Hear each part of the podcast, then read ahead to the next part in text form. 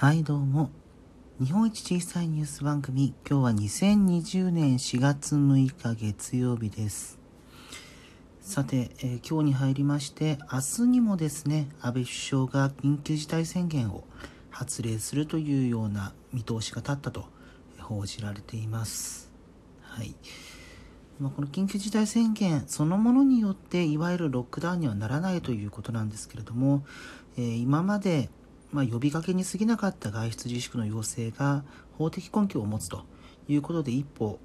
踏み込んだ形になるのだと予想されます。で、ね、交通網とかは今のところあの指示は出せる状況にはなっているということなんですけれども、え、まあ、交通機関各社はま、要請によっては減便する方向も考えているみたいな報道もあるので、えー、場合によってはねこう本数が間引き運転されてより満員電車に、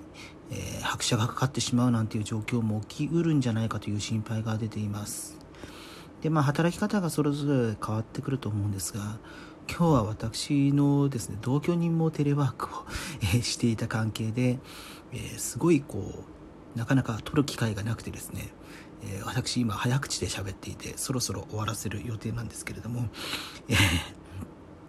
まあ、緊急事態宣言が出たことによって何が変わるのかというのは、まあ、出てみないとわからない部分もありますがひとまずは慌てずに、えー、まあ、スーパー等の買い物はできるというようなことらしいので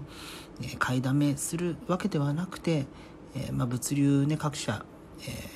ちゃんと品揃えが揃うよみたいな感じのことも言っているので、えなるべく落ち着いて行動するようにしましょう。ということで今日は4月6日月曜日日本一小さいニュース番組でした。